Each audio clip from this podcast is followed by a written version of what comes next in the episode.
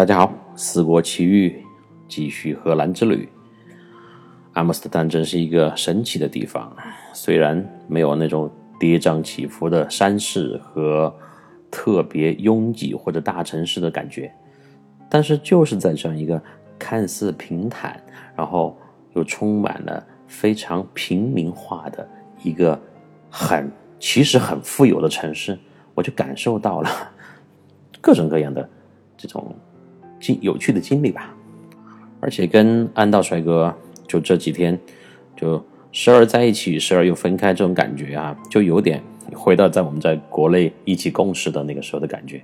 就你们俩是朋友，会有时间在一起聊天呐、然后相处啊，但是又会有那种自己的私人空间，这种感觉非常的好啊，就不像像我们国内有的时候，你的一个好朋友多年没见了，突然一下从一个城市到另外一个城市来看你，那可能就是比如说头天晚上五点钟到，你就跟他一起去逛，然后去吃饭，晚上喝酒啊，除了睡觉的时间在一起，第二天早上又在一起，就他可能在你的城市要停留一个两三天的时间，几乎除了吃饭睡觉，你们啊都在一起，那种感觉其实对我来讲不是很好，因为我毕竟还是喜欢一个人独自去探索、去发现嘛。而安道呢，他既尽到了他的待客之道，虽然他没有请我吃饭啊，他毕竟给，但是他毕竟给我安排了那个呃住宿的地方嘛，虽然那个住宿的地方有点诡异，然后他又不可能再陪着我去逛那些地方，风车村、郁金香有什么看头？他从小到大十几年就在这样的环境当中长大的，他早就麻那个麻木了，他早就烦了腻了，他不会陪你去逛的。比如说我要去什么市中心逛一下，去那个博物馆，他也是早就很熟悉了。跟我们就不一样，我们就一定要全程陪同你的朋友啊，我给你买单，我给你买门票，然后我给你详细的介绍这个地方的一些历史呀、景点啊等等之类的。这就是我们中国人的，就是接待朋友的待客之道吧。这个区别是非常大的啊！不光是安道，其实在其他国家的其他的朋友，我之前也遇到过，他们就是在火车站或者机场来接了你，然后给你顺便说一下大概的情况，吃饭的时候见个面，然后到家里面坐一坐，然后自己该干嘛又干嘛去了，就不会管你。然后到了一个时间点，两个人又很自然的见面，我就非常喜欢这样的相处的方式和待客之道。就令人都非常的轻松，就让客人觉得很轻松，主人也不会觉得哦来了一个人，这就是一个负担嘛。坦白来讲，中国人这一点来讲，有时候真的可能你觉得是在为对方考虑着想，但是呢，嗯、两双方就是主人和客人都有一点点那么不自在的感觉。你觉得你有没有这样的经历呢？我反正是有的。好，前面又啰里啰嗦，我也不知道说什么，反正就是谈感受嘛。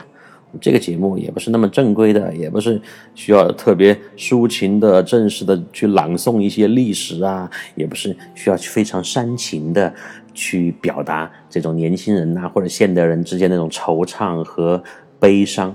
嗯，没有那种感觉，我就是想到哪里说哪里，把自己的啊，就是感受分享给大家。你认同，那么当然就好；你不认同呢，换台嘛。遥控板在你自己的手上，自己掌握自己的决定。但是我一直非常坚定的支持一个观一个观点：这个世界一定要有多样的声音才会精彩嘛。昨天聊到，哎，聊到哪儿呢？哦，昨天聊到我跟安道在那个餐厅里面吃披萨，吃晚饭。然后第二天早上，我就还是很平安的从那个帆船酒店醒过来了，晚上还梦到那个船长了。后来我一想，这个船长没有那么高嘛，如果他站在我的这个床前，笑眯眯的看着我的话，因为我那个床是在最顶层第三层，他应该有两米多才能看到我的这个床呀，哎，还是有点有点搞笑的哈。反正呢，这个也是我在阿姆斯特丹待的最后一天呢，也不会在那个船上住了。哎，早上醒来的时候，那种感觉就特别爽，终于熬过这一切了。但是后来在捷克布拉格，就是住酒店的时候，又会不会出现类似的情况呢？说实话，我当时在荷兰阿姆斯特丹还没有离开的时候，有一点害怕，有一点心虚，比较害怕那个晚上的到来。但是夜晚总要到来的，你逃也逃不掉的。好，正式回到旅途当中。第二天早上，嗯，醒来以后，安道他已经在岸上等我了。他比我起得早，因为他第二天有事情要忙。他说他一会儿要去一个很有钱的女老板那里搬东西，当搬运工，挣点饭钱。啊，这个这个确实太心酸了，太心酸了。和莱顿大学的高材生，天天就搬东西为生。据说这位女士呢，也是经营艺术品买卖的。在荷兰有很多人啊，民间艺术家也好，艺术商人也好，他们都是在啊靠一些呃艺术品的买卖在维持自己的生意。当然，也可能是他众多生意当中的一种。但是，艺术品的买卖还有流通，在这个荷兰是非常常见的。这个女士呢，就在离帆船不远的地方就租下了一个仓库。我前面不是说了吗？在这个区域有很多很多的仓库，它并不是拿来摆放那种大型的货物的，而是用来做那个小型的艺术博物馆的。这个女士也准备弄一个小型的私人博物馆。嗯，他们这个博物馆我还要提一下，它是很多都是非盈利的，就私人是非盈利的，私人是不能卖门票的，对。呃，公众开放的呃，open to the public free。然后，但是你总要去运营啊，你总要去租东租那个场地，还有一些其他的开销嘛，怎么办呢？就政府来补贴啊，政府在这方面是做的非常好的。政府会根据你这个呃公益博物馆、免费公呃博物馆的这个人流量来决定你下一个月能够得到多少政府的拨款。这个很有意思，就是你就促进这些小型博物馆的老板呢，嗯，想方设法的弄一些特别吸引人的、有代表性的、有代表性的艺术品啊、画呀啊之类的东西来展出。你的人流量越多，你反而可以从政府那里得到补助，哎，其实也就盈利了嘛。这个模式是非常非常好的。我们在中国的话，不可能吧？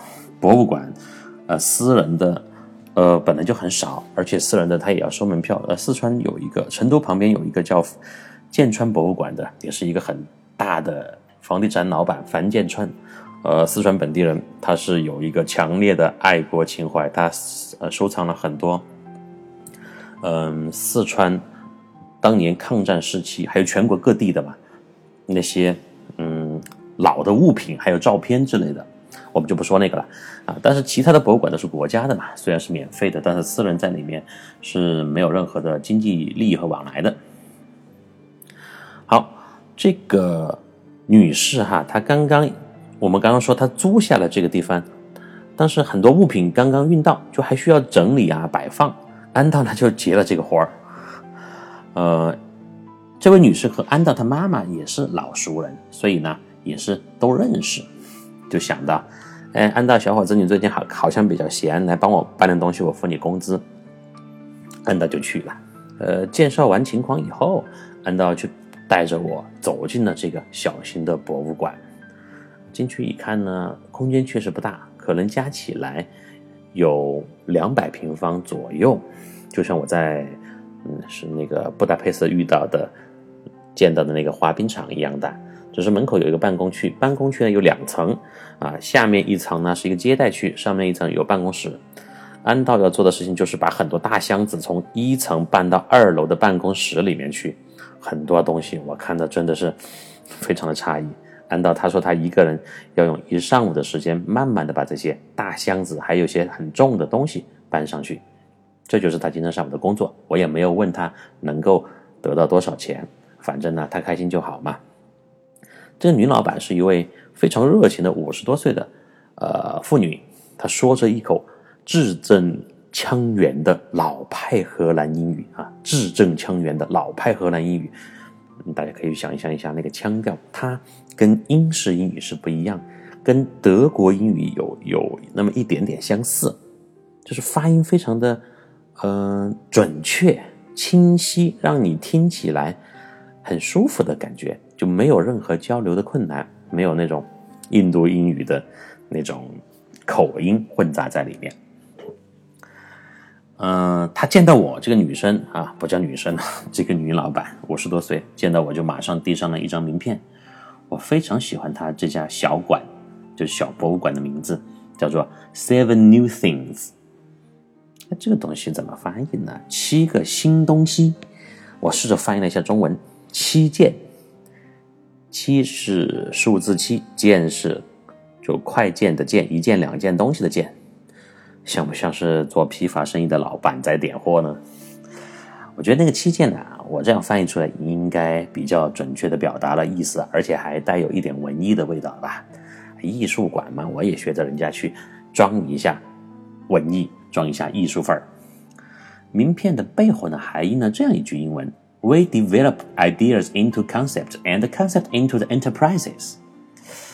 这老板真是有才呀！这句话我又试着去翻译了一下，这句话怎么翻译比较好呢？呃，让你的灵感活起来，或者是让你的灵感变现。哎，不行，变现太庸俗了，就让你的灵感活起来吧。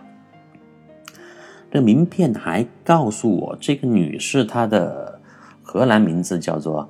啊，Suzanne，啊，Suzanne，S U Z N N E，啊，我只能按照英文的方式去拼了。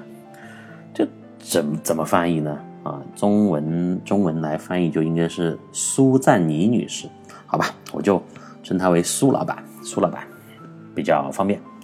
苏老板呢，见到我是来自中国的，就非常的激动。我当时觉得有点奇怪，他还立马泡了咖啡，拿出了饼干。我想，正好还没吃早饭呢，早饭钱也可以省掉了嘛。那个昨天吃那个小鱼热狗也不算便宜了，一个一个要二十多块钱呢。我就招呼了安道也一起来过来吃。安道呢就草草塞了几块饼干在嘴巴里面，就忙着去搬东西去了。我就看着他那个瘦弱的身躯搬弄着一个个硕大的纸箱，我心里有一种说不出来的心酸。我还问了一句：“我说，你需不需要我来帮你？”难道一个眼神示意我：“算了，你不要来，不需要，因为那个老板也在这里嘛。老板是花了钱让他搬的，我现在作为朋友去帮他的话，感觉有点不合适。而且欧洲人他们这个规则意识是很强的嘛。我想，他如果都让我不要去帮他，那就算了嘛。这个时候呢，那个苏老板就趁机跟我聊起来了。然后他说呢。他在那个中国有一个养女，这个女孩呢从小是个孤儿，是通过一个国际慈善机构介绍认领的。那个在中国的养女呢，现在一直在中国的辽宁沈阳生活和学习，因为老家就是那儿的嘛。生活的费用和上学的费用呢，一直是由苏老板来负担的。这个女生来过荷兰，见过两次她这个外国妈妈，但是更多的时候呢，是妈妈去中国看她。我感到非常的好奇，就在荷兰这么一位有钱的艺术家，为什么要领养一个那么遥远的中国孩子呢？我就开始问他，他告诉我呀，很多年前，他的爷爷是个船员。在一次出海的任务当中，就遇到了很大的风浪。当时呢，他他一个人正在那个船的最前面修理一个什么东西，一个机械还是啥的。就突然一个大浪就打过来，差点把他爷爷推到海里面。这个时候幸好同船的有一位中国船员及时出手，就把他拖进了船舱，就相当于救了他嘛。这样他爷爷才活下一条命来。然后苏女士呢，年轻的时候一直忙于做生意事业，就耽误了生孩子。为了报恩呢，她跟老公就决定认领了这个中国的女儿。啊，原来是这样，这真是一个令人感动的故事啊！我连连称赞苏老板的仁义之心和善良之举，一边吃着人家的饼干，喝着人家的咖啡。我也邀请他再次到中国来。我说我在成都请你吃火锅，他哈哈大笑，还亲切地握住了我的手，说：“好好好，我一定尽快过来，过来就找你。啊，你看，在国外你要认识人呐，认识新朋友就就这么简单，就这么简单，莫名其妙的，或者是很自然的，你就有认识新朋友。当然前提还是你要跟他能聊嘛。所以我还是在强调这个语言能力很重要的啊，You must speak English。”后来呢，我们还就又闲聊了一会儿嘛，就聊了一下中国现在的这个城市化进程啊。他说他来中国的时候非常的吃惊，看到我们中国发展的这么快，就任何的城市都是修了很多的摩天大楼啊，现代化的建筑非常的漂亮，交通啊生活各方面都很方便。他是很很喜欢中国那种节奏的。其实我想说，其实中国的城市都千篇一律，没有什么好看的。都差不多，我还特别喜欢你们这种荷兰或者是欧洲这种每个地方都不一样的风格，这才有意思嘛。好，我们就继续聊着嘛。然后我还呃邀请他，我说你不是在开这个博物馆吗？你可以在中国来开一个分馆呢，我可以给你守门卖票。他就笑嘛，笑得更灿烂了。哎，我吃着苏老板的饼干，然后继续喝着咖啡，我觉得真是沾了我们祖国那位。老船员的光啊，开个玩笑。路上嘛，能够听到更多人的故事啊，听到他们自己不一样的人生经历，也是一件非常有趣的事情。你在回忆自己的旅程的时候，嗯，慢慢的也会把这些人的故事经历啊啊不一样的地方加到你的回回忆当中，这个感觉也是非常好的。